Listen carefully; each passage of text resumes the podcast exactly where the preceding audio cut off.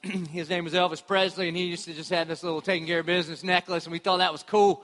And so for the last 3 weeks, or this is the third week of this series, Taking Care of Business. Week one, we talked about taking care of people around the world and right here at home, and that was our Compassion Week.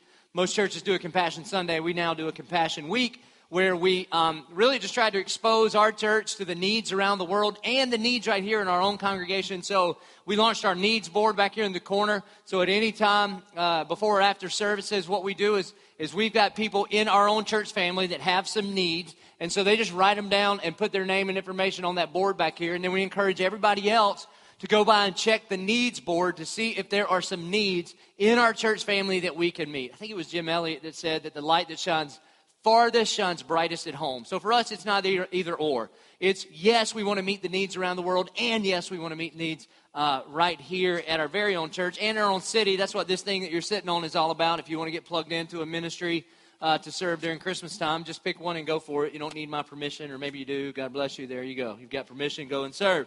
Now, I want to talk to you real quick about compassion and what happened. I haven't updated you yet, and I feel a little bit like a proud papa because this isn't like a competition, except we won, so that's the only thing about that. So the goal was that we would sponsor 500 kids on Compassion Sunday. We sponsored 803, all right? Amen? That's cool. The Compassion Mobile experience that was parked in our parking lot all week last week, a couple of things happened there. First, there was a new record of number of people that went through it. There was 2,158, and we shattered the previous record of people that had experienced that, and the previous record was held by a church called Brook Hills, who has a pretty famous pastor in regards to, not real famous, there's like real famous and then there's Christian famous, okay? So his name's David Platt. He wrote the book Radical and Radical 2 and You Better Be Radical and Radical Some More, you know, all those radical books. He wrote all of those, and his church, they had about 1,400 people go through the experience, and we shattered his record. And again, not that it's a competition, but I can't wait to meet him and let him know that, I got the title. Okay, that's how that works. So, and we also set the record for the number of children sponsored at the experience. We beat Brook Hills, his church, too. And this is the first time that the Compassion Mobile experience has been fully staffed by volunteers from the church. That means you volunteered for every volunteer opening that they had available. And we extended the hours. We decided last minute to stay open later, and you filled all the spots. And maybe even more important than this, I'm stoked about this. I got a really long letter from Compassion International this week saying, way to go on the number of sponsorships, because you, as a church, Church of 11/22, we sponsor more kids per capita than any other church in the history of Compassion International. That's neat. But also, they just said they've never been treated so well as they were treated last week by our church family, just by the love and the grace that you poured out to them. So way to go. Way to go. So that was week one. We took care of business around the world. I mean, we really did. And then last week, we talked about really taking care of church business. And I preached 722, and then Pastor Ryan preached 1122 because I was in New York City all week last week with my wife, and that was quite an experience. I mean, there's 8 million people, not one smile in the whole place, all right? And you want to freak out a New Yorker? Just look him right in the eye at the little checkout aisle and just say, Merry Christmas. And their head blows up, all right? They don't know what to do with that. Like, no, it's happy holidays. Okay, I'm going to focus in on the one Christmas. All right, so I told Merry Christmas to everybody I could. But last week, Pastor Ryan spoke on Sunday, and I did on Thursday, about taking care of church business, about supporting the operating budget of our church. And you are taking care of business. Way to go. If you're new to our church, you know, we don't pass a plate. That's not how we roll. At the end of the service, we respond to the gospel by singing. We respond by praying, and we respond by bringing to God what's already His in our tithe and offering boxes here, or you can go to the giving kiosk in the back. And again, you guys are doing a great job there. And then this week I want to talk about taking care of your own business, taking care of you. I've entitled this Dream Job, and I don't want you to think it's about you having your dream job, but are you living out God's dream for you? Are you maximizing God's potential in your life? Because here's what I know, because I've had enough lunches and coffees and read the prayer request of some of you, that some of you just feel stuck, you feel bored, you're praying to God that this isn't it. I mean, you're hoping, you believe, you know deep in here there is more to life than the life that you're living. You feel like you need to be rescued from this ordinary life, that you get up tomorrow and you're going to have the same breakfast you always have, and you're going to go clock in to wherever you clock in, and it just kind of feels like blah. And then you get home and you just watch some lame TV, and some of you are thinking, what am I going to do when football season's over, right? And that's just kind of the life that you're living, and you're thinking, there must be more to life than this. My college professors told me once I got to this place in my life, everything would click. I mean, it's called the American dream, and your dream is like, uh-oh, it's kind of like a nightmare because nothing is really happening. And do you know that God did not create you to live an average, ordinary, mundane, boring kind of life? But he came that you might have life and have it abundantly. And so this morning, what we're going to talk about, we're going to walk through the scriptures. We're in Acts chapter 5, verse 17. And we're going to talk to you about living God's potential for you, but not for you, but for the glory of his name. So Acts chapter 5, verse 17, if you hadn't been with us during this series, you know that Peter and John, who are apostles, they just go around town in Jerusalem and they just preach the resurrection of Jesus Christ. Every opportunity they have, they just preach the life, death, and resurrection of Jesus. And about every other chapter, they get arrested and something happens. So here we are again. We're going to find out they get arrested again. That's where we pick up the story in Acts 5:17. It says, but the high priest rose up, and all who were with them, that is the party of the Sadducees, and filled with jealousy, they arrested the apostles and they put them in public prison. Now notice this, that the religious leaders are filled with jealousy. We've learned in the first four chapters of the book of Acts that the followers of Jesus were filled with the Holy Spirit. Now, this isn't even the point. This is just free. Did you know you cannot simultaneously be filled with jealousy and the Holy Spirit? Because the Holy Spirit is full of love. The Holy Spirit is full of freedom. The Holy Spirit is not focused on what others have, but is focused on glorifying Jesus. And so you can either be full of jealousy or you can be filled with the Holy Spirit, but you can't be full of both. And so the religious leaders, they are filled with jealousy. And a part of the reason that they're filled with jealousy is because their services are diminishing. And the services at the Apostles' Church, they are booming. Everybody's going to their church now. And so when they bump into people and they say, hey, you know, we hadn't seen you in our services. What's going on? And the people are saying, well, look, your service is great. You read Isaiah, but Peter healed my grandma. Okay, so we're going to Peter's service. Like, her leg grew back, so that's the church we're going to, all right? So, peace out. We're going to be there. And so, people in power, especially when they're addicted to power, and power is slipping through their fingers, man, they just squeeze tighter and tighter and tighter. And so what they do is they arrest these men. And not only that, there's some political stuff going on. You see, the Jewish ruling council is under the authority of the Roman government, and the Roman government doesn't care about what religion is practiced in Jerusalem. All they want is peace and taxes. That's all they care about. Just don't get disruptive and pay your taxes. And so the Sadducees and the Pharisees and the Jewish ruling council, they understand if this whole Jesus movement thing keeps going, because there's thousands and thousands of people from all the surrounding areas, and they're coming in to get healed because the apostles are healing people in the name of Jesus, and it's causing a disruption. They know that the Roman government will say, look, if Pharisees and Sadducees, if you can't control this, we'll kick you out and get somebody in power that can control it. And so they're going to stop it. That's what they think. And so they arrest the apostles and they put them in public prison. Verse 19.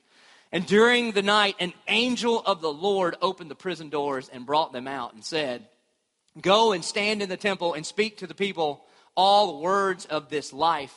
And when they heard this, they entered the temple at daybreak and began to teach. Look at the relentless obedience of the apostles. I mean, they are just relentlessly obedient.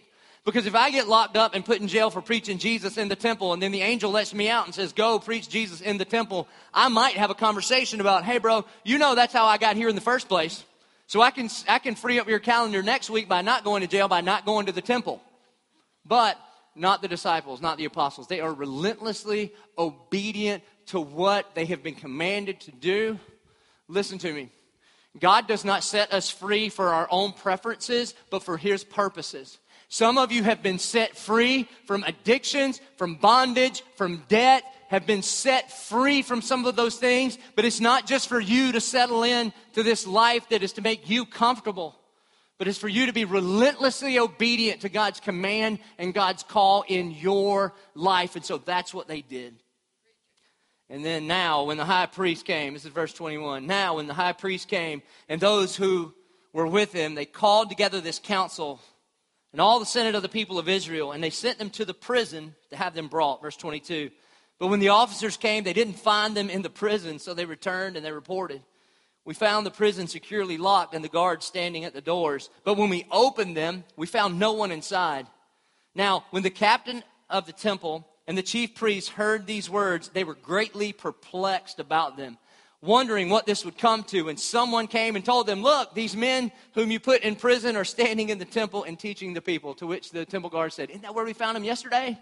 Can you imagine how frustrating this must be for the people in charge trying to squelch Christianity?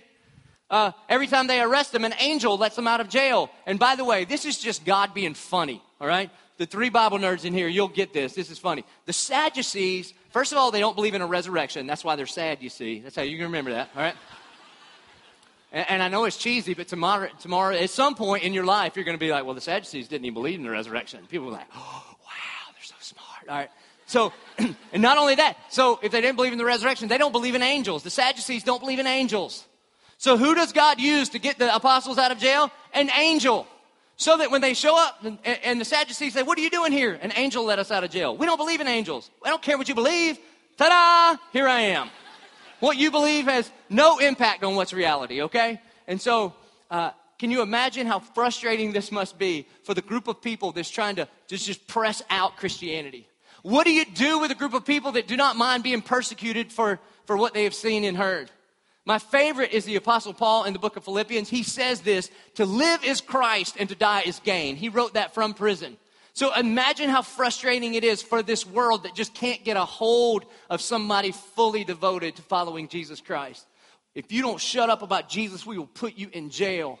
And Paul and the apostles would say, praise God, give me a hymnal. I'm going to sing praises to him and lead your jailer to Christ. Oh, well, then we're going to kill you. Even better, then I'll be face to face to the one I was singing to.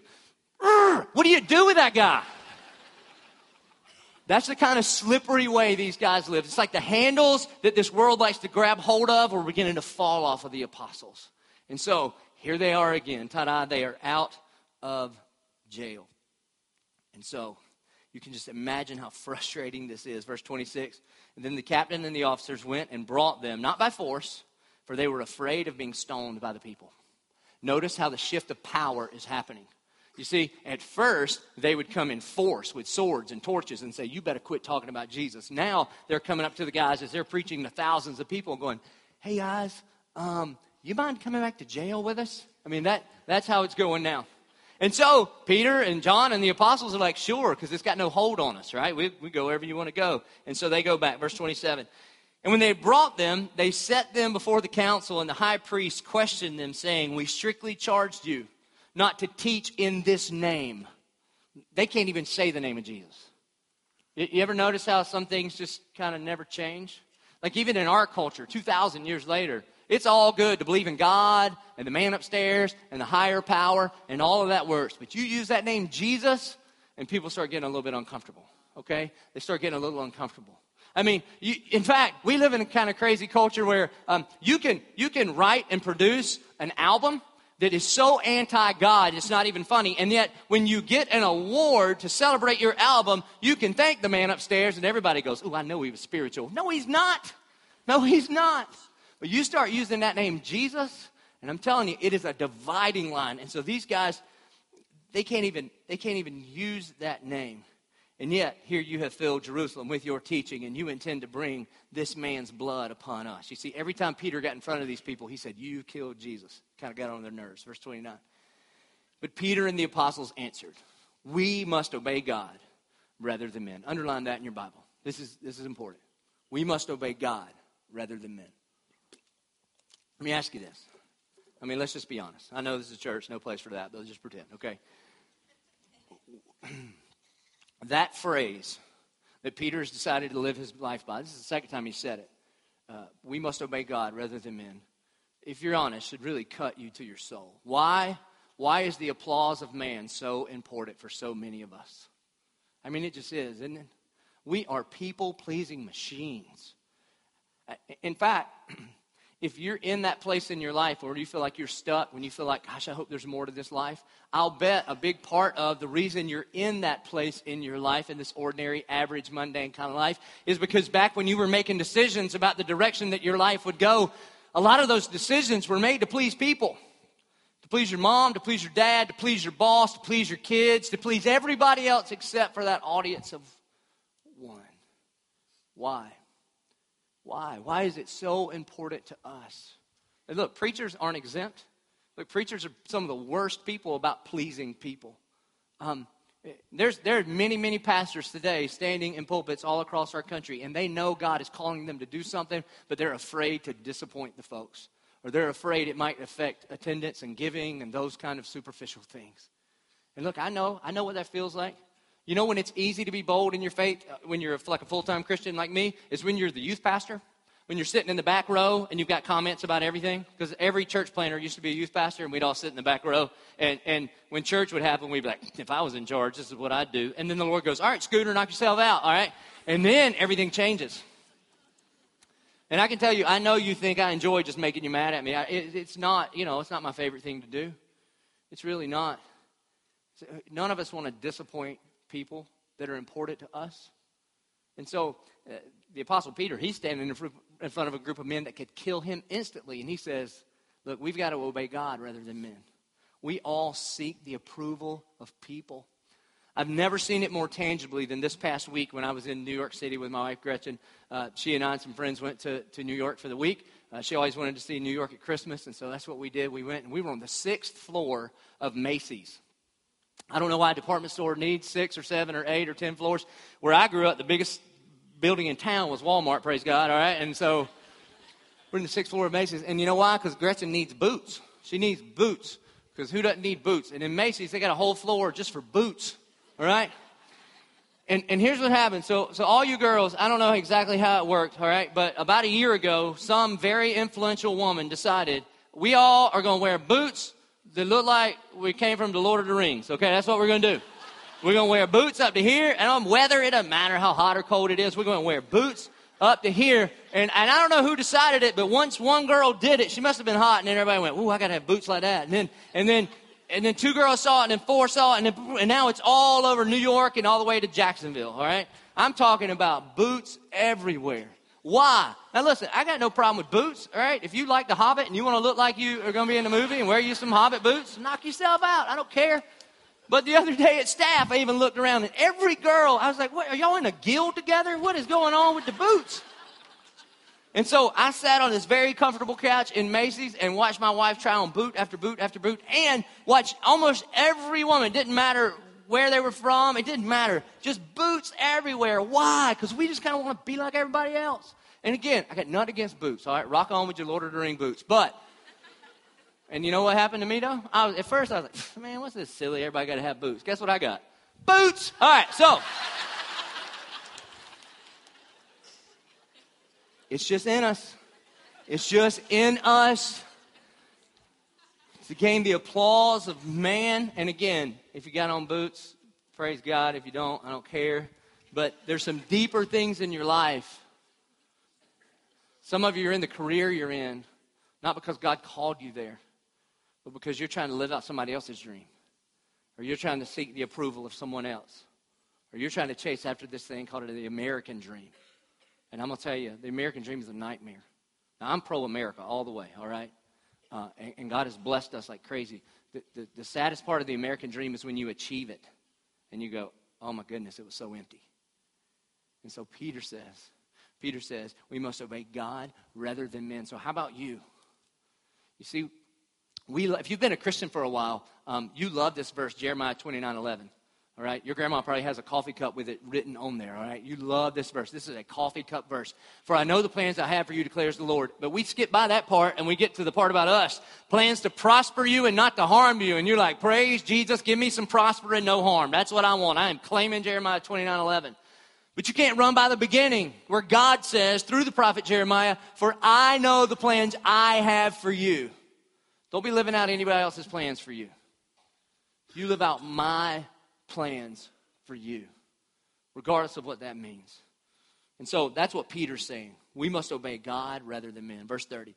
Now, the reason he can do that is because he is not afraid and he is not insecure. Because Peter knows who he is, because he knows whose he is. He knows that he is not his own, that he is bought at a price. He has this gospel-centered relationship with Jesus Christ, and that's why every time he has the opportunity to speak, he always brings it back to the gospel. Verse 30, he's going to share the gospel with the people that are persecuting him for preaching the gospel. Verse 30, the God of our fathers raised Jesus, whom you killed by hanging on a tree. And I think when you said that, the group went, we knew you were going to say that. Every time we get together, you tell us about how we killed Jesus. Verse 31, and God exalted him at his right hand as leader and savior. So Peter's saying, I don't just trust Jesus for my eternity. I didn't just surrender my life to Christ so that when I die, I can go to heaven. Jesus isn't just fire insurance for me. He's not just my savior, but he's also my leader. He doesn't just direct my eternity. He directs my every steps today. And what my leader told me to do in Acts 1:8 is, and you will receive power when the Holy Spirit comes upon you, and you will be my witnesses in Jerusalem. And I look around, and guess what, fellas? I'm in Jerusalem. So I'm going to preach and teach in the name of Jesus. And if that's a big crowd at the temple, praise God. And if it's one-on-one with the prison guard, then praise God. I might not be able to determine the size of the crowd I'm going to preach Jesus to. You might be in charge of that. But what I'm in charge of is being obedient to my leader and my savior. Now, what about you? Is he your leader and your savior? Or is he just your fire insurance? You see, some of you are still bowing down to the idol of the applause of men. And so, in verse 32, or at the end of verse 31, to give repentance to Israel and forgiveness of sin. Verse 32, and we are witnesses to these things, and so is the Holy Spirit, whom God has given to those who obey him. I think it's awesome. He's on trial for preaching Jesus. So what does he do as his defense? He preaches Jesus to the people that are arresting him for preaching Jesus. He's just relentless to do what God has commanded him to do. Verse 33. And when they heard this, they were enraged and they wanted to kill him. But a Pharisee in the council named Gamaliel, a teacher of the law held in honor by all the people, he stood up and he gave orders to put the men outside for a little while so he can talk about them. Verse 35, and he said to them, men of Israel, take care what you are about to do with these men. All right, listen, this is why, see, Gamaliel is this older guy. Gamaliel, he's wise, he's got some experience, some life experience, and it's why every church, and really every organization, but for my organization, why every church needs, it's why our church has a board of elders, and we, thank God, we got some old people at our church, all right? Here's why you need old people. And old people, I'm not picking on you. We want to be like you one day, all right? We want to be old, okay? And so it's because you've got some life experience. And so what's going on is the Jewish ruling council, they're getting fired up and enraged and full of feelings, and they're going, we're going to kill them. And Gamaliel, this older guy, he's like, whoa, settle down. You see, he's got a little experience. He says, this has happened before. This isn't the first time that a movement began that had a leader and some people started following. And so he's going to share a little historical context so that he could share some advice with this group of fired up people. And so he says, men of Israel, take care what you are about to do with these men. Verse 36, for before these days, Theudas, that's a pretty name, isn't it? Theudas rose up. Some of you, maybe you're with child and you're looking for a boy name. There you go. Isn't that pretty? Theudas. It's biblical. Theudas rose up, claiming to be somebody, and a number of men, about 400, joined him. He was killed, and all who followed him were dispersed and came to nothing. Verse 37, and after him Judas, maybe another name you want to stay away from if you're new to church and you're naming your babies, don't name him Judas. After him Judas the Galilean rose up in the days of the census and drew away some of the people after him. He too perished, and all who followed him were scattered. So what Gamaliel is saying is, this isn't new. Let me just give you two examples. Theudas and Judas, all right? They both started these little movements, and we squished them, and then it all went away. And there's actually extra biblical history on these guys. Like Judas, the second guy, he started this movement called the Zealots. And what they did is, in about 6 A.D., the government wanted to take a census of all the people so they could raise the taxes. Can you believe that kind of stuff used to happen? And the Judas and the Zealots went, we ain't playing. We're not going to do that. And so he started a little revolt. And both Theudas and Judas, both of them, as soon as they squashed them, it just all went away. And so Gamaliel sharing that just to give them a little bit of context. Verse 38.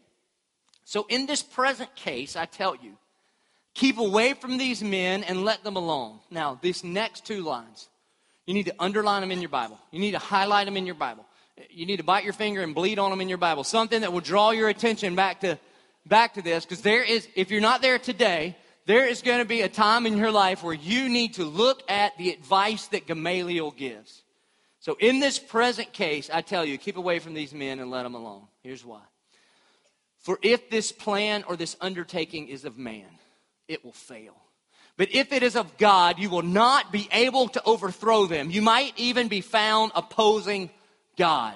Do you see what Gamaliel's advice is? Gamaliel's advice is, listen, in this present case, there's only one of two things that can happen. Either this movement, this whole Jesus came from heaven, died on the cross for the sin of all mankind, and resurrected from the dead. Either that's true or it's false. If it's false, if Peter and John and the apostles are just making it up, if they're just great, community organizers, and if they're just great speakers, and if they're just great at rallying a crowd, well then sooner or later it's going to die off anyway. But on the other hand, if this whole Jesus thing is true, if it's actually ordained of God, then you can't stop it. There's nothing we could do as a ruling council that could stop God. And we're supposed to be on God's team. And what would that look like if we actually found ourselves opposing God? So I want to ask you, what does Gamaliel's advice look like for you? What does it look like for you? You see, because some of you are right on that edge, and you know that God has planted his dream deep in your soul. And you know it's there. And the only reason you haven't done something about it is because you're either afraid or insecure. And you're waiting on somebody else to go. And you've got 15 excuses. And you've got too many responsibilities. And you know what I'm talking about. Maybe you've been clocking into the same big company that you've been working at for years and years and years. And you know God has put it in here for you to start your own business. But you've just been afraid. Or some of you, you're majoring in something in school, but that's not your major, that's your dad's major. And your dad loves you, and he's rooting for you, but you know that's not God's call on your life. That's your dad's call in your life, and you know you need to switch majors, but you know it's going to take more school. Or some of you know you need to go back to school. Or, this is blasphemous in the 21st century, some of you know you need to not do school. Hear all the parents go, shut up, don't tell my kid. I know, it's crazy, isn't it? Some of you moms, you know God's been saying, come home. Go, you quit work, cut down your hours, go, come home and raise those babies. Now, not because I'm saying so, all right? Some of you mamas need to go to work because you're driving your kids crazy, all right? I'm just, some of you do. It's not about what I'm telling you to do. I don't know what God's telling you to do, but you do. You know exactly what he's saying. It's launch that company. It's launch that business. It's venture out on your own. And for a lot of you in this room, it's to double back down on that calling that you received from him years ago, that he has strategically placed you in the company, in the workspace, in the workplace that you're in. And he placed you there like a city on a hill or like a light in a dark place. And you've gotten bored with it and you've taken your eye off of it. For some of you, a few of you, not many, he's calling you to step away from that kind of workforce and go into full-time ministry. Now, not everybody. There's no sacred and secular. People make that up. But God calls us all to do whatever he's called us to do. And some of you are right on that edge, but you've been afraid to jump in. And Gamaliel's advice to us today would be, go for it. Why not? What do you have to lose? Because if it's up to you, if this is just your own good idea, then it will fail. And praise God, right? You get a loan and some counseling, and you be right back on your feet. And but at least you won't be living with regret. At least when you are in your last days and you're looking back over your life, you won't be going, "What if? I wonder if that really was the Lord nudging me to do something bigger than I ever dreamed." And if it is God, if God is actually calling you to step away or to start it new or to come home or to go to work or to switch majors or whatever it is that he is calling you to do, if it is God, then nothing can stop it anyway. And don't you want to be on his side instead of seeing what you can do on your own? So Gamaliel would say, look, just go for it. The point is this. I put it in your notes this way. Here's what I want our folks doing. I want a bunch of people here that are following Peter's example. That means we must obey God rather than men. I'm not living out somebody else's dream for me. I'm going to be obedient to what God has called me to do. I want to follow Peter's example, and I want to take Gamaliel's advice. If this plan is of man, it will fail. But if it is of God, you will not be able to stop it. Look, there are two times that I can think of right now that I've had to just stare that Gamaliel's advice just right down the barrel of it. The first is when I surrendered to go into the ministry. Now, some of you might look at what's going on now and say, well, gosh, that must have been an easy decision. But, you know, when I was making that decision, it wasn't at all. I didn't grow up in church. My only church experience was not super positive. There's a lot of things that I didn't understand. I didn't understand why men wore dresses in church, and I didn't understand. I didn't even, the word pew meant something didn't smell good where I was from. I didn't want to sit in it, all right? So there's just a lot of stuff about church that I didn't get. I was radically saved as a teenager at this camp. And while I was at camp, Coach Bull Lee continuously put me in charge of everything. The first sermon I preached was there. He just leaned over during the worship service and said, all right, Joby Martin, you're going to preach. What? Preach about what? Preach about Jesus. Preach about 30 minutes. Go. I mean, that was it. That's how I got into it. Led Bible studies there and all of that. But I had no intention of working for church. None. In fact, I would tell Coach Lee, I will never, ever, ever work at church. Ha ha. All right? And I went to school to be a doctor. I went to Virginia Commonwealth University, majored in biology pre-med. And you know why I wanted to be a doctor?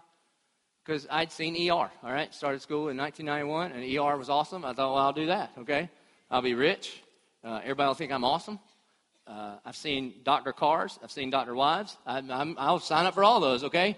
That's what I want. And in fact, my freshman year, I saved up some money and got a pair of Doc Martens. You know why? Because when people say, what's your name? I was going to go, Doc Martin, booyah, what you got on that? How sweet would that be?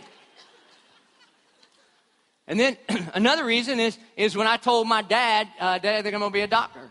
He kind of swelled up. He's like, that's right, boy. My boy's going to be Doc Martin, right? He loved that. And so it was my right between my junior and senior year of college. And everything was lined up for me to go to medical school. I'd taken my MCATs. I got into Medical College of Virginia. I had good grades, all of that.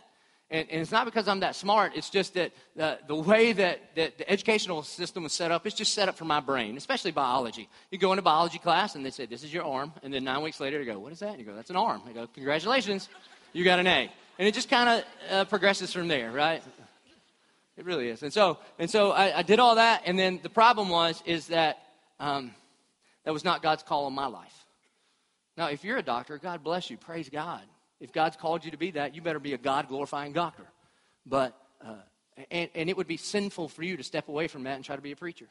And listen, doctors, I'll make a deal with you. You won't preach my sermons, and I won't see your patients, see? And it'll all work out beautifully.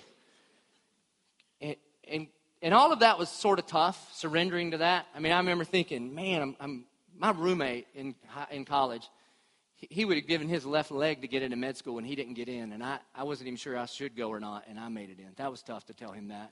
But the real tough one was my dad. Called my dad, said, hey, let's take you out to lunch. Took him to Subway. We sat down, eyeball to eyeball from one another. And I said, Daddy, I am not going to med school. I'm going to go to seminary. And you know what he said?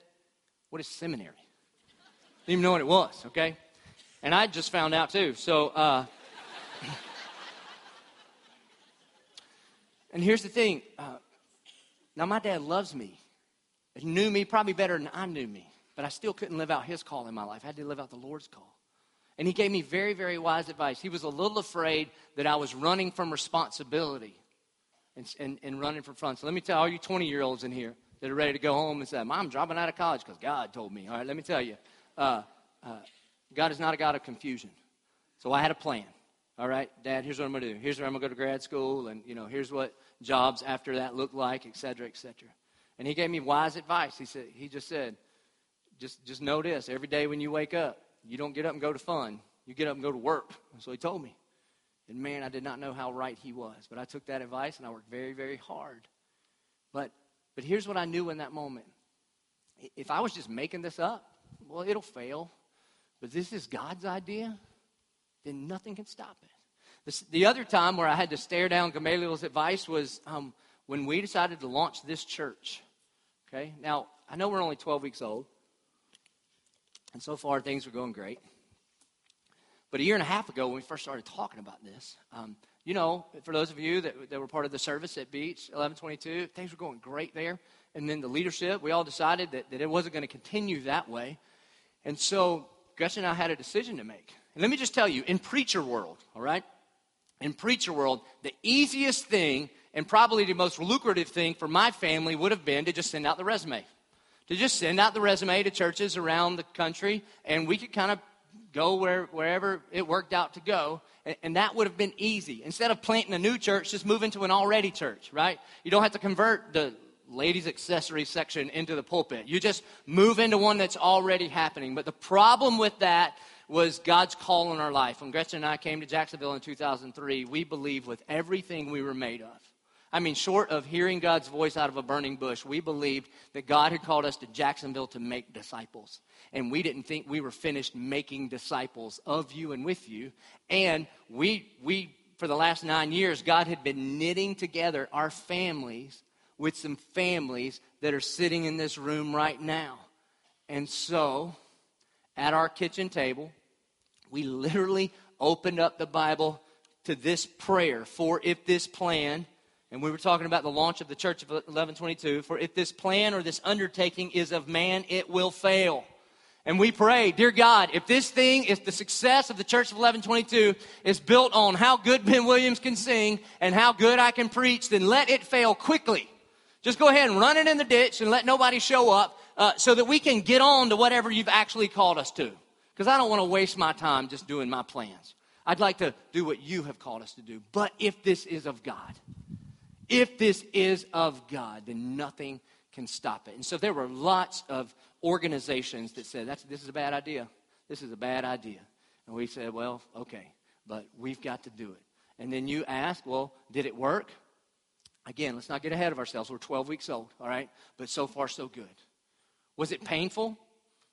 Maybe one day in a decade, I'll describe to you the pain that it took to get here, all right? But would I do it again? Are you kidding me? I wouldn't miss this opportunity to be a part of what God had ordained. You see, this was not my idea.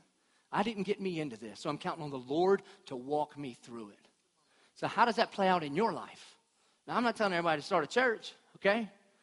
But how does that play out in your life? For some of you, it's start a new business. For some of you, it's venture out on your own. For some of you, it's to double down where you are because God has strategically placed you. For some of you moms, it's time to come home. And for some of you moms, it's time to go to work. Whatever it is that God has commanded you to do. You see, the disciples, they just did what God had commanded them to do. That's why you better be rooted in His Word. You better know His Word really, really well. So when He sets you free, it's not just for your own pleasure, but for His purposes. So what does it mean for you? I'm hoping and praying that today is the day that some of you that are right on that edge and you've been scared, that today is the day that you would take that leap of faith and do what a lot of people think are crazy, but it doesn't matter what a lot of people think. Okay? We don't want normal, right? Normal is broke. Normal is lonely. Normal is depressed. I don't want normal. I want God-sized vision. That's what I want. And so, look what these folks did. I love it. At the end of verse 39, so they took his advice. So they listened to what he said, and they took his advice, and everyone lived happily ever after. That's like the prosperity gospel version. The problem with that is the Bible, okay? When preachers stand up and tell you, you obey God, and all the details work out perfectly, they're not speaking on behalf of God. You know how I know? Because I read the book. Read the whole thing all the way to the end. The end works out awesome. In between now and then, it can be a little rough. So they obey Peter and John and the apostles, do exactly what God has called them to do. Verse 40, and when they had called in the apostles, they beat them and they charged them not to speak in the name of Jesus, and they let them go. And this beating is not like a spanking, like three licks. Now, you better not do that again. Yes, sir. No, this was, if you've seen The Passion of the Christ, you know what a flogging or a beating is. This was debilitating. This was forever disfigured for the rest of their lives. 39 lashes with a cat of nine tails. 40 was supposed to kill you. So it was just to the brink of death. So some of you at some time in your past, you stepped out in faithfulness because God had called you to do something. And right now you're going, okay, God, here I am. And where are you?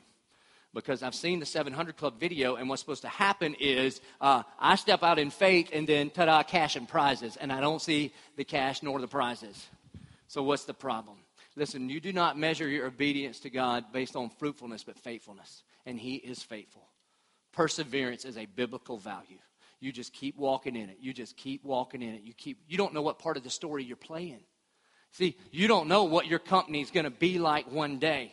You don't know what the generations to come that are going to stand on your shoulders. You don't know what it's going to be like. We've got some people that show up to this church, mostly on Thursday nights, from Rising Tide Methodist Church. You may not even know what that is, but 75 years ago in a bakery in Jacksonville Beach, a group of people got together and started praying for revival in Jacksonville. And Miss Anita Osborne says, and I come on Thursday night to 722 because I get to see the fulfillment of my prayers. And she talks about how tough it was in those early days when it did not look like it was going to work out. And some of you, that's where you are walking right now. You did whatever. You're taking Gamaliel's advice, and right now you're afraid. Look, God does not give us the spirit of fear, but of power and of love and of self-discipline. And so... And when they called in the apostles, they beat them and charged them not to speak in the name of Jesus, and they let them go. And look at how the apostles respond, verse 41. And when they left the presence of the council, rejoicing that they were counted worthy to suffer dishonor for the name. Like, this was like the highlight of their ministry. They didn't even, they rejoiced. Can you believe that we got to suffer for the name of Jesus? He gave up his life. I gave up some of my skin. Amen. How can they do that? How? Because they were not ruled by their feelings. It's why I say I don't care about your feelings. It's not that I don't care that you have feelings. Okay, Gretchen has a lot of them. I've experienced them often, and I'm glad. All right? I'm glad you have feelings. They're just not your leader or your ruler. But Jesus is. And so the way that they could rejoice that they had been persecuted is because they followed Jesus, not because he worked out all their circumstances. They didn't follow Jesus because he made their life better. They surrendered their life to Jesus because he, in and of himself, was better than life. He was the prize. And so they walked in that. And some of you that are walking in obedience, that you stepped out in faith, and it's not working out the way you thought it was going to yet, you just keep walking in perseverance, and you continue to do exactly what he has called you to do. Verse 42, and every day in the temple and from house to house, they did not cease teaching and preaching that the Christ is Jesus. So where are you today? Here's what I know. Some of you feel stuck. Some of you are up here where Peter was talking about. Some of you are still wrestling with the applause of man or the audience of God. And you got to wrestle that out. I mean, how does that apply in your life today? I don't know, but you do. You know you're still seeking the approval of some person. And it could be a good person or a bad person. It doesn't matter. Somebody that loves you or somebody that's just trying to just suck all the productivity out of you. But you're not to live out their call in your life. You're to live out God's call in your life. And so when we respond, we're going to have a bunch of staff folks, mostly over on this side, but all around up here. And you're going to come, and you can just say, look, I'm living for the applause of my dad, my coach, my teacher, whoever it is. And you're ready to lay that down and turn your attention from the applause of man to the approval of the one true God. That's where some of you are. That's why you feel stuck. And then there's a bunch of you in this room right now, and you are right on the edge of taking Gamaliel's advice. But because of fear and insecurity, you're like, I don't know. And the reason you don't want to jump is because you don't know who you are, because you don't know whose you are. You just lean into the gospel. You lean into the cross. And then you go for it, baby. You go for it. Today could be the day that marks it on your calendar that this day, the first day of the rest of my life, this is when it all changed. God planted a seed in me, a dream, his dream in me years ago. And on this day in December, I said, you know what? I'm going to go for it. And God, I'm going to leave the results up to you. And for some of you, that's what you need to do. You need to start the new one or move away from it or whatever it is. You know exactly. And some of you right now are like, dang it. You're leaning over to your wife. Did you email him? She did not email me, all right? It's just what the book says to do. And so you go for it. And then there's some of you, and you've done that. You've done that. And the circumstances aren't what you thought they would be. and you come down to this altar, you can ask the staff person to pray over you, and you pray for perseverance, that you would be faithful, that you would be faithful. Because did it work out for the apostles? Well, look, if it wasn't for them, none of us would be here. And every one of them were martyred. Okay? So sometimes the details don't work out the way we want them to. But look, when you're laying in your bed at the end of your days, don't you want to look back and say, I was faithful in what the Lord had called me to do? And so just like at the end of every service, we're going to respond. That's how this works, right? We respond to God. God initiates and we respond. The way we respond by singing. We respond by coming and praying, coming by being prayed for. We respond by bringing our tithes and offerings, bringing back to God in the boxes or in the kiosks. We respond. And then we're going to do a special little caveat for some of you in this room. Never done this before until this weekend. But our elders, our board of elders is going to be over here on this side of the stage. And if you're the boss of something, if you're the president, the CFO, the CEO, if you're a manager, and it doesn't matter if it's like you and two people and you do lawns and you just started that company, or you got 3,000 employees and you're refinancing the world, it doesn't matter. But if God has placed you in charge of something, then we want to invite you to come down and be prayed over by our board of elders. That you, as you go to work tomorrow, it wouldn't just be live out your own dream and chase your own dream, but that you would run a God-glorifying business. That you would do things in such a way, you would conduct yourself in a manner worthy of the gospel of Jesus Christ. That you would love your employees like Christ loved you. That you would serve your customers like Christ served us. And praise God, there's no division between secular and sacred, as if what I'm doing God's more proud of than what you're doing. Absolutely not. God called me to do what I do, and God has called you and gifted you to do what you do. And we want to pray blessing over you, that God would move right crazy in the businesses that the Church of 1122 represents. So no matter where you are, if you're struggling with trying to please people instead of God, if you're right on the edge and you just need that spirit-filled courage to leap, if your circumstances are just tough, or if you know God has placed you, strategically placed you where you are on purpose, whatever it is, we invite you to come. Would you please stand? Let's pray. Our good and gracious Heavenly Father, God, I thank you that you know the plans you have for us, and you have declared it. God, I thank you for the general plans that you have for all of us, that we would love you and love people, that we would proclaim Jesus wherever we go, that we would make disciples regardless of what our vocation is. And that, God, we also praise you for the specific plans. And God, I praise you right now for the businesses, the God-honoring businesses that will be launched because somebody is going to respond today to the Holy Spirit. God, I praise you for the people that are going to step away from the job that they've had for the last 20 years, and their next 20 they're going to spend in full-time ministry. God, I praise you for the mamas that are going to come home, that are going to make the budget decisions at home to make that work, God. And I praise you, God, for the mamas that you birthed a brand new business venture in their lives. God, we give you the praise, not us. Lord, we lift up to you the men and the women and the students in this place that live for the applause of man. God, may they turn their eyes upon you, and may the things of this world just go strangely dim. God, I lift up to you the men and women in this place that feel like they're right on the edge, but it's fear and insecurity that's holding them back. God, would you help them follow the example of Peter and listen to the advice of Gamaliel, an old dead Pharisee. God, may they leap out in faith. And if it's of you, God, we know that it would not fail. God, I pray for the men and women in this place, and the circumstances are tough, yet they know they're walking in faithfulness. God, may they never doubt you because of the circumstances. May they always look to the cross, that you proved your love for us by even while we were still sinners, Christ dying on the cross. And God, I pray for the bosses in this place. No matter how big or small the company or the organization, God, I pray for the bosses, that this would be a place, God, we lift them up, we build them up so that we could lead God-glorifying businesses in this city, to redeem this city for the name and the renown of Jesus Christ. We pray it in Jesus' name. Amen. I hope you'll respond.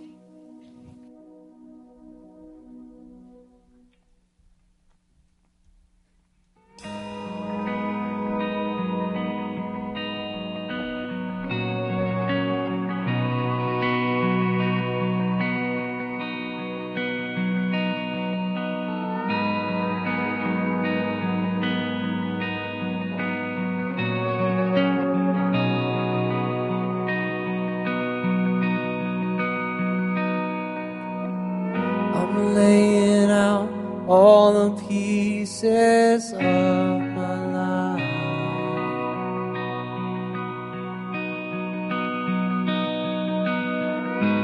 On the altar, I'm your sacrifice.